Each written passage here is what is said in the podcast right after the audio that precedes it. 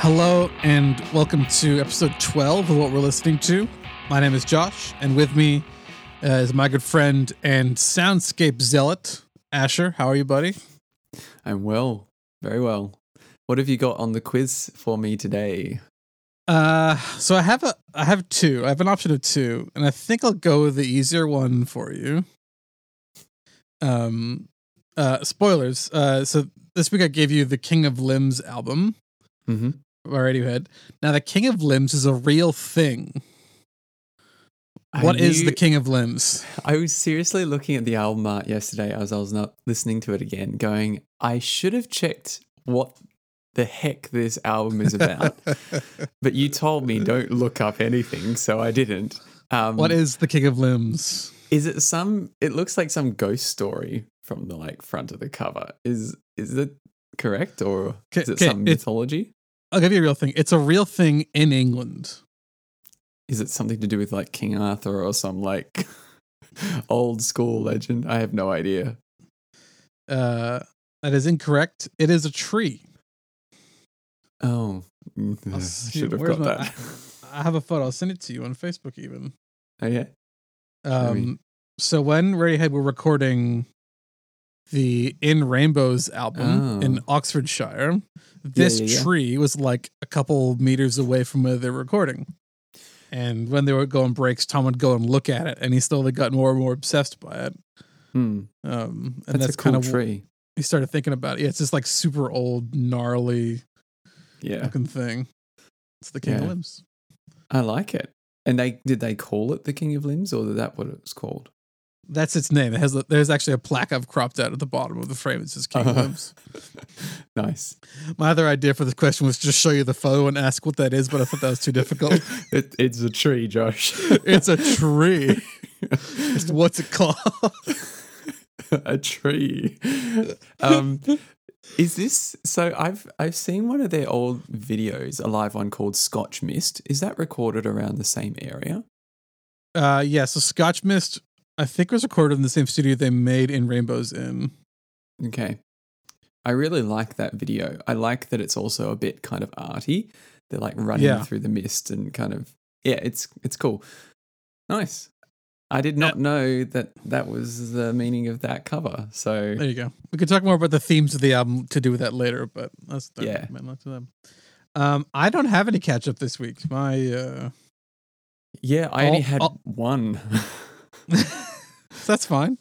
I, I just listened to those family dinner tracks. Um, Oh yeah. I, I must confess I found them a little repetitive. Um, Yeah. The the out of the three, the middle one I kind of skipped over. The first two are fine. They're like kind of yeah. I get the fine like the friend vibe. It feels kind of very um kind of warm and and relaxing. A little bit of kind of those chill hop sort of autumn vibes. Yeah, yeah, yeah. Um, but yeah, it didn't really grab me so much. But yeah, that the the need for bass, right? Super strong. yeah, like like a, yeah. a nice melodic like yeah. Yeah. That's still my high, Yeah. my high horse for them. yeah, I don't have anything else to follow up. So Uh, with that follow-up? in mind, with that in mind, what have you been listening to? I guess. Um, so I've been listening to a band which I've been meaning to chat about slash properly listen to for a while. Um, they're a band called Soul Junk. Um, Mm. now Soul Junk have been around for a long time, um, as far as I understand. And they've been recommended to me by um, a few different people, and um, I recently was given a couple of their albums, and I decided to go with one called 1961. Now, you have to understand, so they have written around 27 different releases on Bandcamp, and they're all numbered with those years. So, like Okay. from 1923 through to 1961, oh, sorry, 1932, skipping a whole bunch of random spots through to 1961. and there's apparently some sort of uh, thing where all the numbers above like fif- 1950 are albums and below that are not, or something like that. I don't know how it works. But um, Okay. it- I- yeah, yeah. So, all right, this is just the start of I, the weirdness I guess that's the naming convention. so, okay, just to give you a bit of background, they're kind of like really raw rock and roll slash more raw rock, not classic rock and roll, kind of punky, noisy indie sort of sound. Okay. Um, to give you an idea, the opening like description on Bandcamp for this is if 1960 was a return to detuned Stegosaurus rock form Ugh. after Mhm. about 10 years of jeeble bleeps and noise, 1961 is a return to core band Archaeopteryx rock form, which apparently is another type of dinosaur, which I can't pronounce. I looked it up last night and I can't. So I'm trying to, I'm looking at the lens through like dinosaur rock, but it's kind of, uh, so the thing you have to understand, Soul Junk are like chaos. You, you kind of start and it's like chaotic drums and guitar. And strangely, also similar to Family Dinner, there's not really a ton of bass sometimes. Mm, okay. And the electric guitar is kind of played with the melody. So it's kind of following the melody. And um, I think his name is Glenn Galaxy. I could get that wrong, but he's the lead singer. And his voice isn't like fantastic, but it lends itself to this kind of music very, very well. I really love it. The strange thing also is that, um, similar to Half Handed Cloud, these are all like Psalms and Bible verses. Oh, okay. And so it's this bizarre mix of like different genres clashing, I feel. Um, so it's the jankiest thing I've heard in a while. I just love the instrumentation. Um, they have gamelan in there on this album, and there's kind of all these just sounds done in unison and really heavy kind of riffs and that sort of thing. Um, sometimes it doesn't quite pull it off. Like it's more janky than good. Sure. Um, but I, I really I, like. Not every song is great. Some are a little bit boring and repetitive, but I listened to it all the way through several times over the past few weeks, and also before earlier when I got it. And some of the songs just kept coming back to mind. And one of their songs actually comes back to not to mind very often, even though I don't necessarily love all the instrumentation and the feelings. I just kind of love how just love the arrangement of the words slash I love the the um, kind of clankiness and and jauntiness of the music. It's it's really fun to listen to, um, which is really good because sometimes I listen to stuff which is really washy, and this was just a really nice change from that. Um, the the names of the tracks are incredible. Um, so they've obviously got the name of the psalm, but then they've got like a, a subtitle. And so three of my favorite tracks are 122, which is the Archaea. Uh, anyway, the name of the dinosaur. One 128 Supmog and 130 Ura, Uranasura. And so they just like Gosh. it- it's kind of very out there. And it did take me a while to get into them. So if you want to if you want to check them out, they are a bit inaccessible at the beginning. Um, I really liked this one, 1961. I felt like it was one of the most accessible. Although three and a half years ago, I bought one of their other earlier EPs, which I loved. Um, this one, interesting, was also a little crossover with Sufjan. He was on this record. Um, and there was a bit, it was less janky and probably a bit more melodic and sung. I think it was 1945. Anyway, so, but this was the feel, first time I kind of got into soul junk proper with their chaos kind of detuned yeah. rock and roll sort of thing. It's- Um, yeah. It sounds like um one of those bands from like a Scott Pilgrim Battle of the Bands where they're like they play three second songs and I love they make them up on stage kind of thing. yeah. I mean, the songs are longer. It's not kind of half handed cloud length, but they Okay. are that kind of chaotic feeling of, yeah, it almost feels like they're just kind of making it up as they go along. Um, um, two fifths of the band on this album are, they say two fifths of the album um, are under the age of 18. So, like, his Glenn's children play, and I think one of them's 12 and one of them's like six or something like that um, and they just kind of do some singing and and uh, where is it? I've got it here.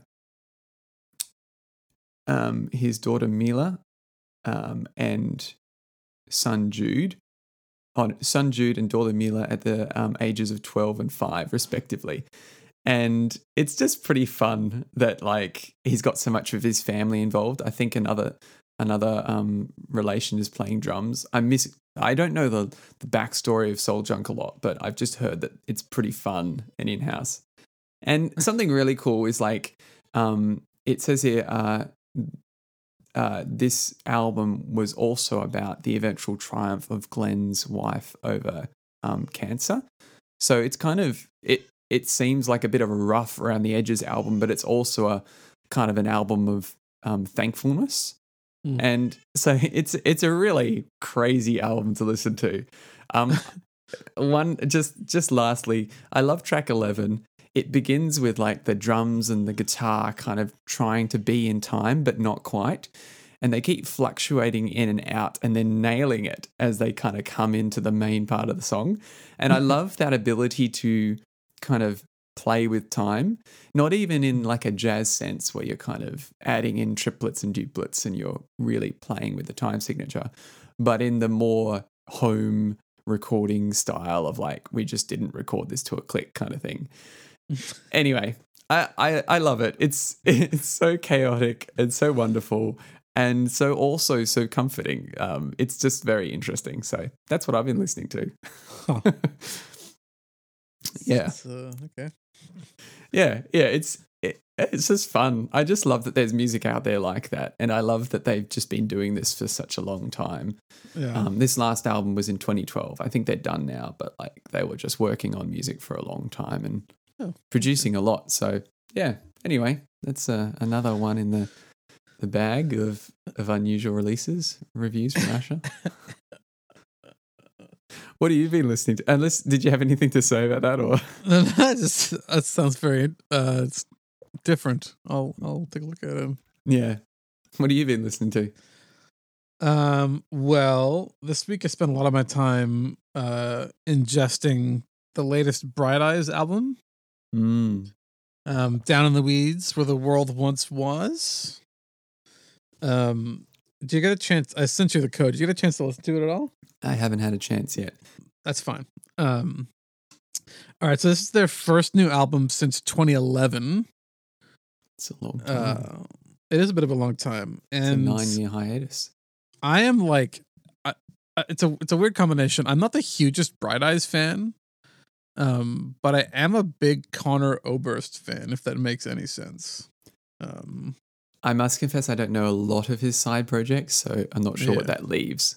I mean, he has quite a few of them. Uh, Yeah. I I really didn't enjoy their last album. It's called The People's Key. I thought it was not very enjoyable at all. Um, Mhm. uh, but I think this this latest one is actually uh, a really good return to form. It's a lot of um, taking a lot of his good kind of production that he uh, went off with in his solo stuff, and then wrapped up in older Bright Eyes style songwriting, and it's a good combination, I think. Hmm. Um, so it's a it's a bit of a behemoth of songs and themes. It's uh, How like many 14 tracks? songs and almost an hour long. Um, right. Uh, and like most Bright Eyes albums, it starts off with like a set piece. Um, to like, Like introduce on- you. I- I'm wide awake It's morning. The kind of spoken word man on the plane or woman on the plane. Yeah. I can't remember. Yeah. That's a, that's a that's a pretty common thing. So this one starts off with like a cafe or like a bar, and um, a lady gets on stage and gives you an introduction in Spanish. Um, and she introduces the audience to uh, this is a translation: "Walk down the long corridor out of the doors of memory and oblivion, warmly welcoming your most vivid nightmares to stage." and All then right. the kind of the song begins. Um, so this Hmm. album is like a really cynical, apathetic, um, like a middle-aged Conor look at the world as it's like in peril and ending, and just kind of like sitting in a cafe and like shrugging his shoulders and going, "Okay, so what?" and that's kind of like the theme of the album. You sent me a text saying it was one of the most cynical things you've ever listened to. Is that right? Yeah, like um, I don't have it in front of me. Like one of the songs uh has the lyrics like um discovered it, along the lines. And I'm not quoting it exactly. Discovered like the main intent of humanity is to like destroy and like do it all over again, kind of thing. Like, um, yeah. Anyway. Right. it's it's quite it's quite dark thematically um but on top of that um the album is very beautiful instrumentally i think Hmm. um it's really lush a lot of old school uh Eyes records have that kind of uh indie diy feeling to them like kind of rough in the edges Hmm. um this is very not it's quite heavily produced Hmm. um and it has a lot of guest musicians so the Eyes is three people um and a lot of guests and so a lot of the bass work on this album this is my other trivia question i was going to say is done by flea No. Um, really? yep yeah, yep Is he And then or is it just normal finger style? He's not slapping flea has, flea has the ability to play the bass in other ways No, but I know, Um, but he's very good at like even his finger style has that clacky slappy sort of sound. I just can't Yeah. kind of picture him in another genre very well. I guess I don't you're know him gonna very well. have to do a bit of listening um Yeah, well. and then it has drums from a guy called jon theodore i don't know if you know who he is um No, He was part of a pretty famous Mexican band called uh, the Mars Volta. Oh, I know of uh, the Mars Volta, but I've never heard so the Mars Volta. he was their drummer, and he's like done a bunch of random touring with like Queens of the Stone Age, and now so the drums is done by Jon Theodore, and the bass is done by Flea on this album, and it's like a weird like. I think they do a really good job, kind of uh, filling in the back end over these like big soaring melodies. Cool. Um, That's very curious. That sounds great. yeah. Um I don't think this is a big innovation album. Like they're not changing a lot of what makes a Bright Eyes album a Bright Eyes album. Um like the songs don't break the mold, but they are really nice to listen to. Um some highlights on this album um like even amongst their other records I think um especially for me i really enjoyed the song songs uh dance and sing and forced convalescence.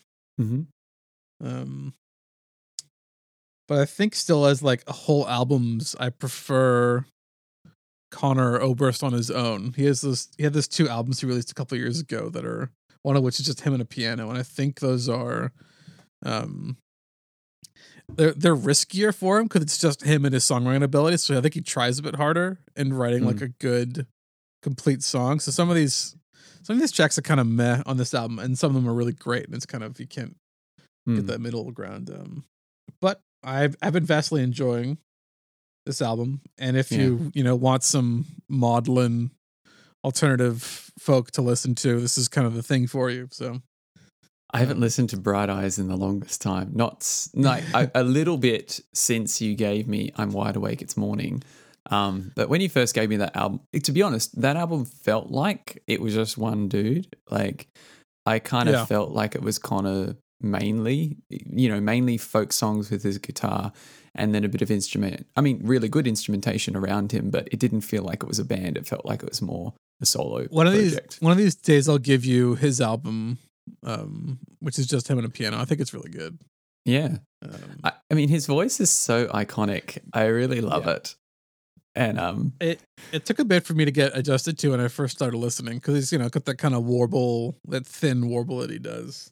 yeah, yeah, it's good. Um, yeah, I, I, I'm sorry I haven't listened to it, so I can't really comment much. But No, I mean, no. I'm keen to check it out. It, he's not someone who crosses my radar often.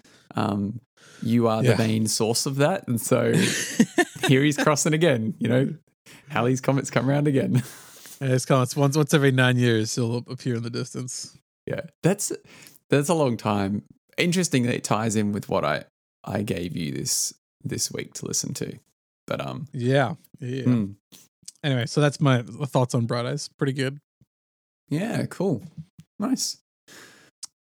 All right, shall we go on to homework? Yeah, yeah. Homework. All right, so um, I had a little bit of a mishap with giving Josh his homework this week.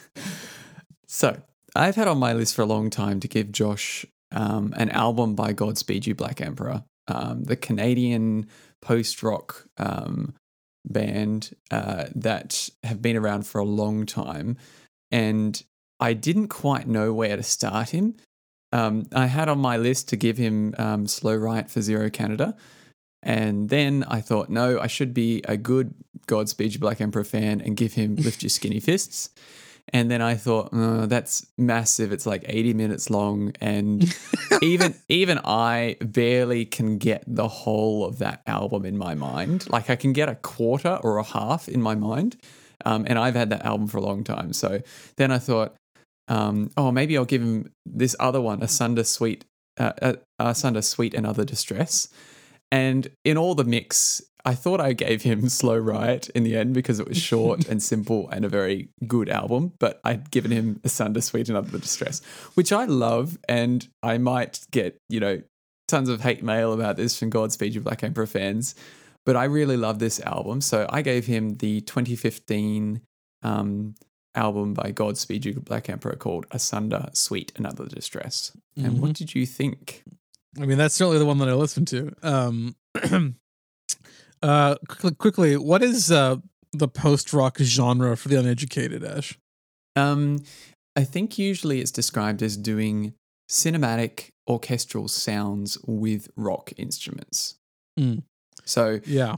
yeah, using using guitars and drums and bass in a way that orchestras usually use instruments. So Yeah. long form pieces, lots of lush sounds, and often instrumental. Using the rock and roll toolbox for a different result. Yeah.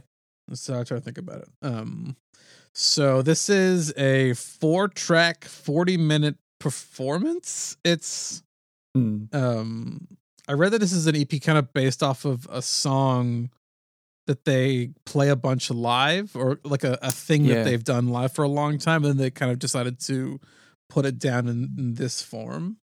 Is it called Gargantuan or something? Uh, Behemoth, I think. I. Behemoth, that's right. Sorry. Yeah. No. Um since there's four tracks, I think I can talk about all of them. Hmm. Um though they're not really separate songs, really. No, no, they Um, never are. They never are. Um so, so yeah, so this is like a one huge 40 minute kind of thing. Um all right, so the first song, uh Peasantry or Light Inside of Light. Um for me this is easily the best song on the album. I kind of um, agree. it's uh it's got such character to it like the first half is this like gargantuan kind of like moving like hulking guitar riff. Like i picture um like some kind of like old 70s like science fiction desert scene you know those like this like monstrosity like a robot like walking over sand dunes and that kind of, yeah like Dune you know like um it's just it's got such like definition to it. And then it turns into this kind of uh celtic folk violin melody um Mm. and there's like huge drums and huge distortion and just kind of like moves forward like this aggressive large thing um Mm. it, it was more action than i had expected from a post-rock album Ah, um but i was pleasantly surprised i quite enjoyed the first track Hmm. all like nine and a half minutes of it Hey, that's short for them. this I- is their this is their shortest album. Woo doggy. Um and then uh Lamb's Breath, Mhm. the second track. Um this is okay, this is kind of where post rock loses me a little bit. Um apologies to any post rock fans. The the like droning aspect of post rock music I find like really boring. That's fair. Um Drone Like, as a as a word is usually used in a boring like you know, they're droning on and on. it's true. I th- like. I think it's supposed to build tension, right? but there's mm, like I think it's to do with- minutes of tension building. I think it's contemplation. Um, Contemplation. and you know what's hard is actually that. Um, sorry to butt in, but I think that they they depend a lot upon the projections they have live. So they have a dedicated person who Yeah. does film and projections whenever they play live. And so in these moments, there's often things happening that you can't see when you're listening to it. Like like I get the idea of having like a structured break in musical momentum in an album or in a performance. Mm. I just don't know if I need 16 minutes of it right after the first song. I kind of love it. anyway, so so Lamb's Breath is um uh probably the more um what's the word? The more peaceful of the two uh the two droning tracks in the middle. Mm. Um it moves from like kind of like a big oily distortion up front to like a single note Mm. um, which is kind of like light and clean, um, which then leads into the next one, which is Asunder Sweet. Mm. Um, and this one uh, builds a little more. It has like a a, a repeating ping, like a like a violin ping, I think. yeah. Um, and then there's a lot more like uh, I don't know if you'd call it like like notes from the strings, but like the sound of Yeah. bowing on strings as like a as like a rhythmic device, and that really builds into this giant kind of chaotic storm feeling guitar mess at the end. Um, it it builds directly into the last track. Like there's Yeah. almost no separation. and it's really it's really uh what's the word stormy dark um i i do like the start of track four there, there there is one delineation between the build and the next track and it's a single kick hit. And just like that's the, that's the start and that's real that's got a lot of character to it i think. Like okay Yeah. now it's something different. Um And there's that bent bass note, the like boo kind of like yeah. it's Yeah, really it's really deep.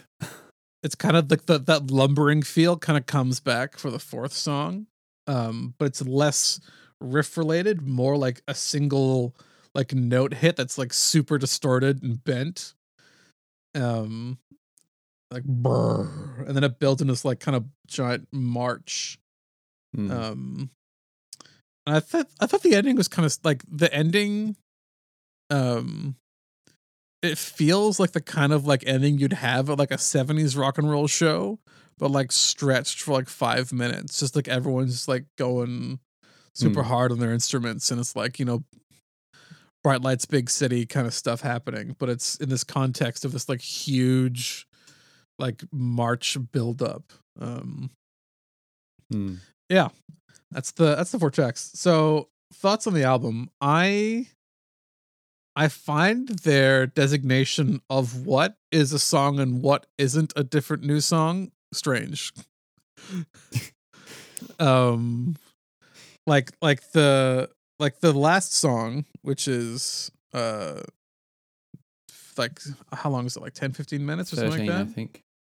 um It's That has, like, minutes and 50. f- three very clearly defined parts in it that you could say like oh these are like different parts of maybe the same song or like a different song Mm. and then the two like drone sections in the middle are like split from each other in terms of like how the record is arranged Hmm. Um anyway I, I, don't, I don't know how their Well- convention goes honestly it's just be one huge song it'd be the same thing So the thing is, sometimes um, I'm pretty sure that sometimes on different platforms the songs are split up differently. I'm, I well, no, not on different platforms, but I remember when I first got a Godspeed You Black Emperor um, album. So I got Lift Your Skinny Fists, which has four 20 minute tracks on it, and Okay. I thought, my goodness. But when I look at the vinyl copy and I look on the website, they actually split up with timestamps the different names of the different Okay. parts. And um and so I think they have intentionality with there's different sections and they call different things, but they're often either lumped together because of the medium that they're releasing it on or something like that. Yeah. I think Godspeed are very distant from their online presence. And so, um, yeah, I would trust like I would trust their website more about like what's happening at different points. And I should check out on their website what they call different sections of Yeah. How this is their arranged. songs. Yeah. But um other times, so for instance, this one, which is just four tracks kind of thing, if you look at um, their most recent release called uh, Luciferian Towers, it has some tracks split up into three parts when really they run straight into each other as one song. But they Yeah. call it Bosses Hang 1, Bosses Hang 2, Bosses Hang 3. And I prefer it just being one track, and I like thinking of it as a whole. To be honest, you could listen to the whole of Asunder Sweet and Others of Distress as one 40 minute track, and it would Yeah. probably be fine. Very much so. Like I couldn't imagine. I mean, being at the one of their concerts in general, but like them like playing a section of this Yeah. without playing the rest of it. Like that doesn't make any sense. Yeah. Yeah. Maybe the first part you could play it. The first song you could play alone, maybe. Hmm. But this is very much like a whole thing. Yeah. I saw Um, them at the beginning of 2018, and yeah, they played two albums. Um, and they didn't play anything else. Like they couldn't really fit in much else um, because of Yeah. time, but also um, I think they changed the the track arrangement of their newest album. Just one track moved to the other, but it's pretty much it just flows. The whole thing just flows from beginning to end. So um, mean, they, yeah, they don't come right. out and just play the singles over and over again. Well, you know, their greatest hits, right? The greatest hits Godspeed You Black Emperor. That's the most like is, antithetical uh, thing. hey Jude, over and over again. Yeah. Uh, but yeah, there's a lot happening at the ends of this album. Um, but I didn't really take to the middle. I don't know. I, Mhm. I, didn't really feel any tension from the the the middle section, and just keeps going for me. Um, especially after such character and such momentum from the first track. I would Mm. have loved more of that. Like, s- like that would have been um amazing to hear. but- Mm. Um, I probably made a mistake and should have given you um, lift your skinny. So maybe I'll just assign that to you later. oh boy, I, I honestly don't know what context I would like listen to this kind of album to as well because you need to pay some attention to it. Like maybe if I had like found an abandoned building that was burning down, I would like watch it and listen to this.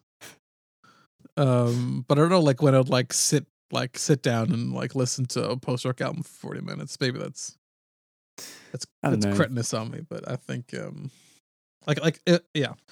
I'd say the instrumentation is uh beautiful and well done and like there's a lot of clearly attention to detail and a lot of things going on. Like this is made by a large group of people who are all trying to make something very interesting. Um Yeah. and I think they succeeded at that. nice. Anyway. I, for I for fear of just going on too much, I'm going to stop soon. but I just wanted to say like one or two last things, and then I'll leave it. um, Go for it, Doug. there's I love everything by this band, eh, all except for probably like uh, little bits of their first big release, F sharp, A sharp, Infinity. Um, I I kind of like it's like I'm at a dinner table and there's just too much delicious food to eat. I think you've used Yeah. this analogy before. And I'm just kind of like, oh, there's so there's so interesting and there's so much to explore in their music. Um, and so I, that's why I was a bit of a loss to kind of decide where to start you. and I, I just might have to rectify that by giving you another release of theirs because I mean, I can't imagine having to differentiate between these so many albums of like, uh, like hour to just under an hour length, like post rock music. I can't. I guess though it's with anything, right? When you know a genre, like you Yeah. can see all the differences and and you can notice the kind of the individuality. The reason I mentioned in the last review about hiatus, so Godspeed you had a really interesting kind of like 10 year hiatus from the end of like uh 2002 to Yeah, 2012. I read Um, about that. yeah, and they're they're an interesting collective of instrument uh, of instrumentalists. Um, I highly recommend checking out their website. It's an interesting place to be. It feels like you've gone back in time to early days of the internet in the way it kind of is set out and the minimalism there. I, I find them quite fascinating. And I'm glad that you enjoyed the strings because I think that Godspeed You Black Emperor are able to pull off strings and rock music in a way that other bands uh, don't. Uh, It just feels very homogenous, like everything works together really well. And Sophie Trudeau, I sent you her a little video of her. Um, she's one of the string players who uses like a whole bunch of effects and pedals, and she manages to do a lot of stuff just her. Like I'll send you a little video later on of some of their other things. And there aren't there's not like a whole string section there. It's often like a double bass player and maybe her and she just does so many interesting sounds and things with her violin. And you're right, there's a lot of Celtic influences and and that, and even a little bit of like Middle Eastern kind of Yeah, yeah. Um, I heard some Middle Eastern vibes as well. yeah, so it's it's fascinating to kind of hear these different genres melded together. But um, yeah, thanks for giving me a listen. I know that drone is not for everyone, um, and and I kind of agree with you, but I also do love just the the up and down of this album. And and interestingly, I I went after I gave this to you, I went out and bought the vinyl. I was just like, I love this album so much. And I discovered there's another there's another infinite loop on one of the drone sides. So side A, uh-huh. I was like, this is going on for extra long, and I, I looked and it just it was stuck in the infinite groove loop. But yeah, anyway, so that's Godspeed you. Expect another probably sometime soon. Oh boy. anyway, thanks for that. Um, uh, this week I gave Asher the eighth album by Radiohead called "The King of Limbs" because it was his uh, least listened to one. He told me Yeah, I haven't Um, listened to it at all except for the soul, the single. "Lotus Flower." Yeah. Uh, this is perhaps their most divisive record amongst fans I can um, imagine that. Yeah. because it was it was a big departure.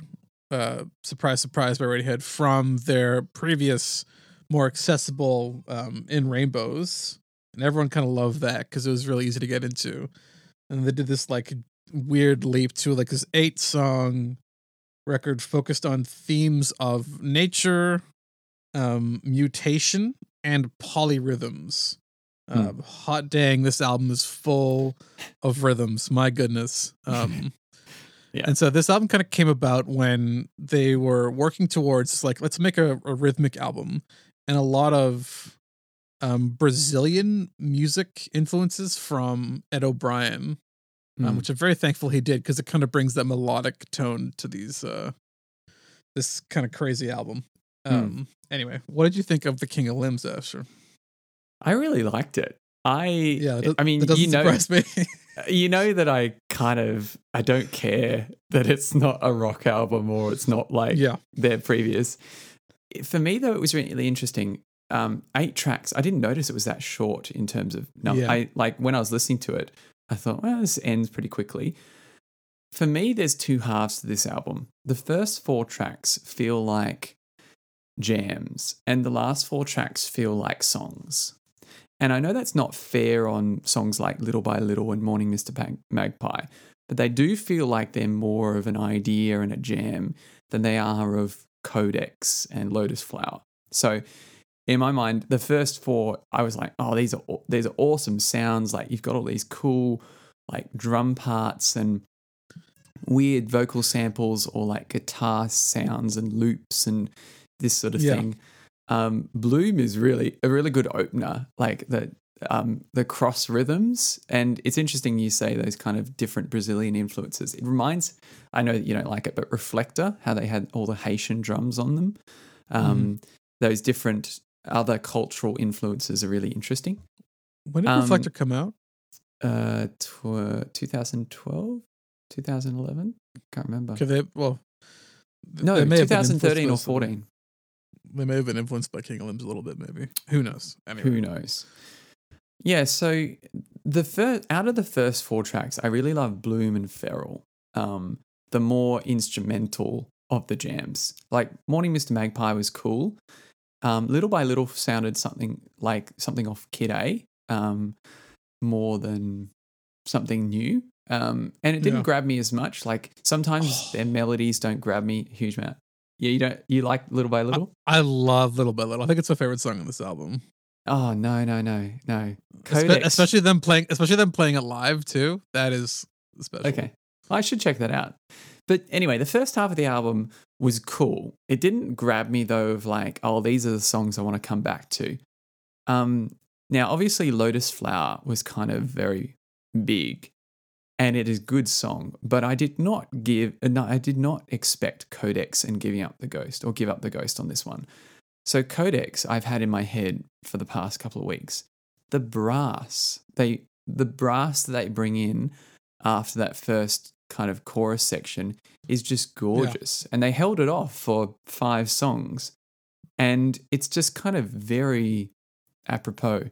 However, it's strange that these two halves of the album are on the same album. Like they sound Mm. very different than each other. Like, because Codex is more of a ballad, like a bit more older Radiohead um, than this kind of thing. And then Give Up the Ghost almost sounded a little bit like something that Bon Iver would write in 2010. Like just that repeated vocal sort of thing. And it was it's beautiful. It's a great track. I really like it. And then Separator as well felt very different from the first few songs. But and so I kind of my brain just divided the two out halves to separate parts. So I found it hard to see how they were related. I mean, Yeah. I didn't know about these nature themes, um, but it just felt like the first few songs were more in one theme and the second ones were more in the other. Um, I liked it still. I just don't think I quite got the whole narrative and why these songs were included on the same album. So, do you have any ideas about that or like um, I th- so there's a number of songs that they wrote during this time that also aren't in the album. okay, Um, and I like are like- they like a available? ri- um you can you can hear a couple of them um, on performances and that kind of stuff like Right. um daily mail is an example of that okay. um from the basement show like uh radiohead album assembly is always a puzzling thing yeah. um just because they kind of uh just kind of do stuff you know um i I, th- I think at their core um these the the first four are still um like a like the the the, the melody and the breakdown of what a of what a radiohead song is is still there. So there's a there's a video clip of tom playing bloom solo on a piano. Ah, and it's like like completely different setup. Like everything about it is different. But the song still resonates in the same way. Hmm. um so i think of those those like building blocks of what makes these songs are are the same as the back half but they don't have the same like layer on top of them all these like weird polyrhythmic um kind of overlays and drum parts and builds and that kind of stuff which I like really said, love. Yeah, I really like love codex that. is this like long ballad so it doesn't really belong in that situation right Hmm. um I guess I don't know Radiohead form well enough to notice it in its different forms. i mean yeah and this is a obviously a, a bit of a break from form as well as Yeah. their their wish um Yeah. i when when i first heard this album in 2011 i really didn't like it um, Okay. And it has grown on me a lot I wondered whether you would not like this album. I, I thought, mm, this doesn't seem like. Yeah, I know that you buy everything Radiohead does, but I wondered whether this was one of your least favorites. I mean, like there's certain bands that I listen to, um, partially because I love their stuff, but also partially because I want them to like stretch me. And Radiohead's one of those Mm. a little bit.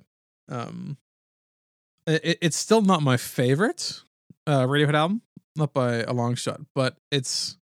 Um, I think I'd put it over some others that people would be surprised by, but I I've come to I've come to like it more. Um, and obviously there's the very among fans the very famous uh, the Basement Show where they play this album, and that was kind of like shocking to people. Yeah. Um, I because they haven't had a obviously pull this to pull- watch that. like like one of the things that I I love about these guys is that they've managed to do this thing in like a quote unquote analog way, Mm. um, and that's impressive, especially on this album. Yeah. Yeah, I have no doubt of their musicianship. Um, I, I haven't watched that uh, video fully yet. Um, when you first sent it through, I watched a little bit, but I wanted to kind of hear the album as it is. I have seen a bit of that because when Lotus Flower was big, I was like, oh, I want to see like this done live. And so I watched that version. Um, I kind of, I really love their drummer. What's his name? Uh, Phil Selway is his name. His drum parts are always so tight and kind of Yeah, small, but also filling the space. And there's not tons of reverb, but it's just like really, really minuscule and appropriate. It's just great. It's really cool. The the the two heroes of this album are the bass player and the drummer, or the drummers. Um, Yeah. in live settings, The Um, Portishead dude, right? yeah, they they carry this album, I think, a lot. Yeah. Um. Anyway, so Yeah. Limbs. I liked it. So I think I think like you, it's not my favorite. I was trying to list them like off the top of my head. I think Kid A in Rainbows and OK Computer would come before this, um, but I don't know what order that's in. I I didn't discover In Rainbows to only a couple of years ago um, properly. And before that, Yeah. Kid A, I would say was one of my favorite Radiohead albums. Um, We could we could do like a a Radiohead listing album. Maybe when their tenth one comes out, we can do like a Radiohead top ten. yeah, I'd be like cool with that. years. the trouble is i'm uh, i'm a bit sometimes i hear single songs like i even have a moon moonshaped pool on vinyl but i just still love listening to burn the witch as the main thing and then i kind of forget to really take notice of oh no i do like other like yeah there are other songs on the album i really like but- Actually, we're not rebo- we're not reviewing a moon shaped pool. sorry. I just you know radiohead right? That's a whole other whatever. we've done this before have we hmm. Yeah. I should send you. I should send you. Um, Godspeed you talking about Radiohead. You may. Oh, really? reca- you may hate. You may recant and take back everything nice you said about Godspeed you. Musicians will musician. All right, Yeah. honorable mentions. Honorable mentions. Um, so I have been. I somehow got on a little spin of listening to some old Arcade Fire. Um, randomly, um, someone mentioned a song and I went, "Oh, I haven't listened to the Suburbs or Neon Bible in ages." So I listened to both of them again and just loving loving their old work. I didn't listen to Funeral. I just kind of was enjoying those two. Particularly as we were talking about concept albums last week, I was listening to the Suburbs again and just Yeah. marveling at just how good a record that is. Um, it is brilliant, and Neon Bible is also fascinating. Um, I really like songs. Um, uh, what's the one that's the two songs together? Um, Black Wave and uh, just looking it up. Black Yeah. Wave and Bad Vibrations. I really like that song. Um, it's got that weird kind of um, part at the start with Regine singing, and then it goes into there's a great black wave in the middle of the sea. Um, anyway, I just really like both of those albums. So if you haven't heard them, check them out. They're great. Yeah, Neon Bible's a fan. Actually, both of them are fantastic albums. yeah. Um, I've also been listening to Andy um, Shauf. Um, he had a K uh, KEXP um, live video online, and he was playing some songs from his newest album, uh, uh, Neon Skyline. And it was really cool to see them play live with his band. And so he's a clarinet player, and so he had uh, Oh. some wood woodwinds in his band, and the drummer is a real highlight. Kind of very small movements, but you know, all, all the band is very deliberate, and all of the kind of parts are very simple but strong. So I'll post that link in the show notes. It's a really good watch. Um, I Mm. recommend it. Um, my last one is kind of a big one. Um, and also, it may seem a little bit like self promotion, but I'm going to try and be as altruistic as I can. oh Um, yeah, yeah. yeah, yeah, yeah. So um, I may have mentioned a game called Hypnospace Outlaw before. Um, it's the lead dev is a guy named um, Jay Tholen. Uh, I've talked about his music before. He made a game called Dropsy, etc. Now, they just had a big update to the game. Um, now, for those who don't know what it is, it's a 90s internet simulator, kind of point and click adventure.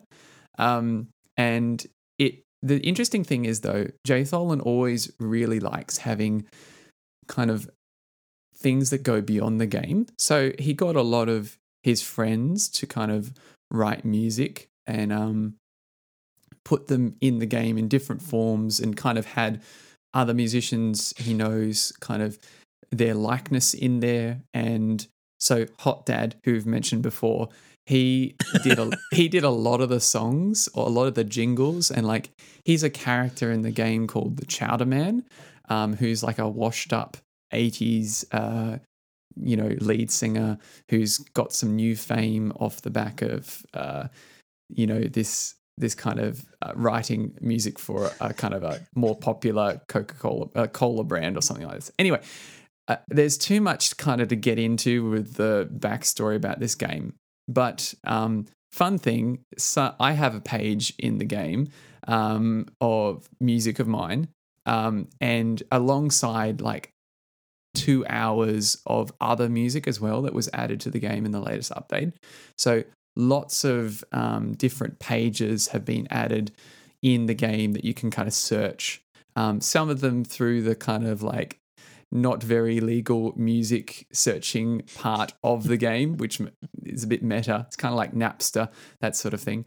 Um, and part of it is like you can just look up pages because it's kind of meant to be an internet simulator.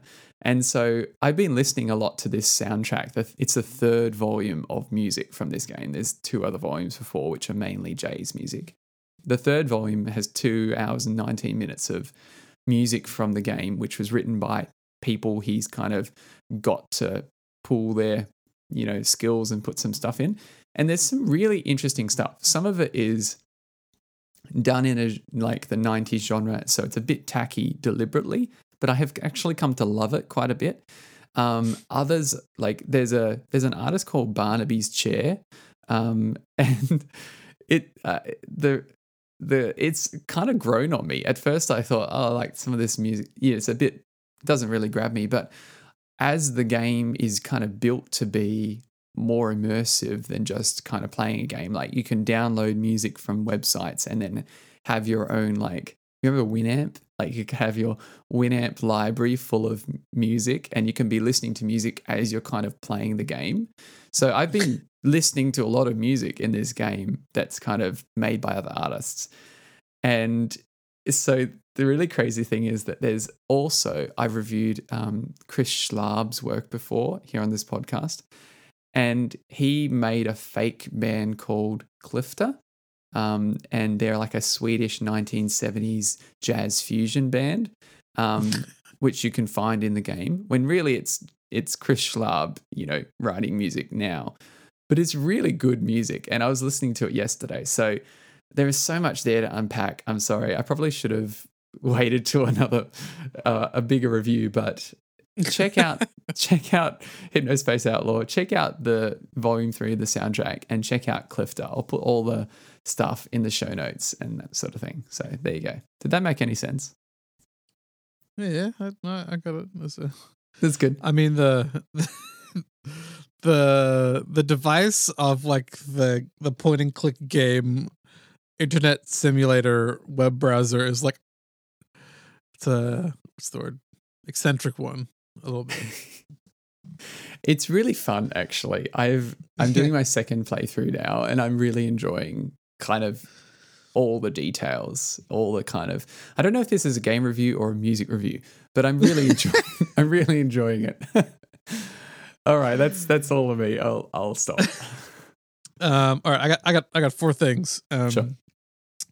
Uh, first, uh, Death Cab for Cutie um, just celebrated their 15 year anniversary of their uh, album Plans, Mm-hmm. um, which is probably, if you ask me, their best album. Um, and so they, I think they're releasing it today or sometime soon. Okay. A thing called Directions, which is a um, series of short films by individual directors based on each uh, song from the album. Um, Nice. which I thought was a pretty cool project. Um, uh, next, uh, a little album called Pop Songs 2020 by a Mhm. band called Bumper. Um, so this is a combo project from two kind of uh, dream pop artists uh, who are IRL neighbors in New York from different bands Mhm. um and so they wanted to like make some like um some really like 80s pop music um and i that they succeeded in doing so it's like really catchy like little danceable tunes kind of like janet jackson vibes cool. um, but it's a nice little surprise in 2020 and uh, one of the artists is from a band called japanese breakfast who i, I like a lot so she oh yeah, yeah. I know them. yeah, she's, she's one half of this basically. Um, third, uh, this is probably a guilty pleasure. Um, I, I don't. Like my Blink One Eight Two enjoyment. yeah, a little bit. Um, so I've been listening to some music by a, a guy called uh, Davy Spillane. Um, he's an Irish bagpiper. He's probably best known for his work on the Riverdance soundtrack. oh, I love that soundtrack. my nan would be so proud of me. Um, so he makes kind of like these like very um large like organ backgrounds, Okay. like these kind of like rising symphonic organs, and then he pipes over them, hmm and it's like real melancholic and beautiful. Um, but it's a it's definitely a guilty pleasure. I I don't show everybody that I listen to this guy, but and yet you um, have just told the world. I've admitted it. I've listened to a lot of it. Even his like Riverdance uh, performance is quite beautiful. Hmm. Um, This is a very beautiful soundtrack. it is. Uh, and last and biggest, I uh, was listening to a new uh, Oh Hellos uh, release. Oh, cool. Um, so they've been releasing these like uh, EPs that are maybe like seven, eight tracks long Hmm. over the last couple years, and they've been named after different uh, Greek deities of the wind. Mhm. Um, and so this is the third one, named Boreas, who is the god of north wind and winter. Mhm. Um, so this is uh, lots of like cold, dark imagery, like snow and like blue kind of colors. Um, it's been a hot minute since I listened to the Oholos. I didn't really get grabbed by any of these like like kind of half albums they've been putting out. So I thought I'd give this a listen. And I I don't know, like the the fun and like happiness is so infectious in their music when they kind of get going. Hmm. It's hard not to enjoy it. So I might just go back and listen to those other smaller ones. Um, this was a, a treat to listen to again, as always. Yeah, they're amazing. I mean, um, I haven't listened to much past through the Deep Dark Valley. I listened to a bit of Dear Wormwood, which was cool, but yeah, I kind of stopped after that too, and just haven't really listened to the other little Like a, ones. like a, I don't know why. It's just kind of like uh other things, but um like it's really good. Hmm. Uh I'll check it I out. just kind of need to kind of need to get back into it. But that's Hmm. my honorable mentions. And that's us. All right. Thanks so much for listening to uh, what we're listening to, episode 12. Um, yeah, if you uh, want to, if you want to get in touch with us, you can see, uh, you can um, uh, tweet us or find us on Instagram or Facebook, or you can email us. Uh, the uh, email address is on our website. Um, yeah, give us a rating on Apple Podcasts and wherever, and we'd love to hear from you. Let us know if there's an album you want us to kind of check out or be interested in. We might do that. And thanks so much for listening, and we'll see you next time. Bye. See you, buddy. See you, man.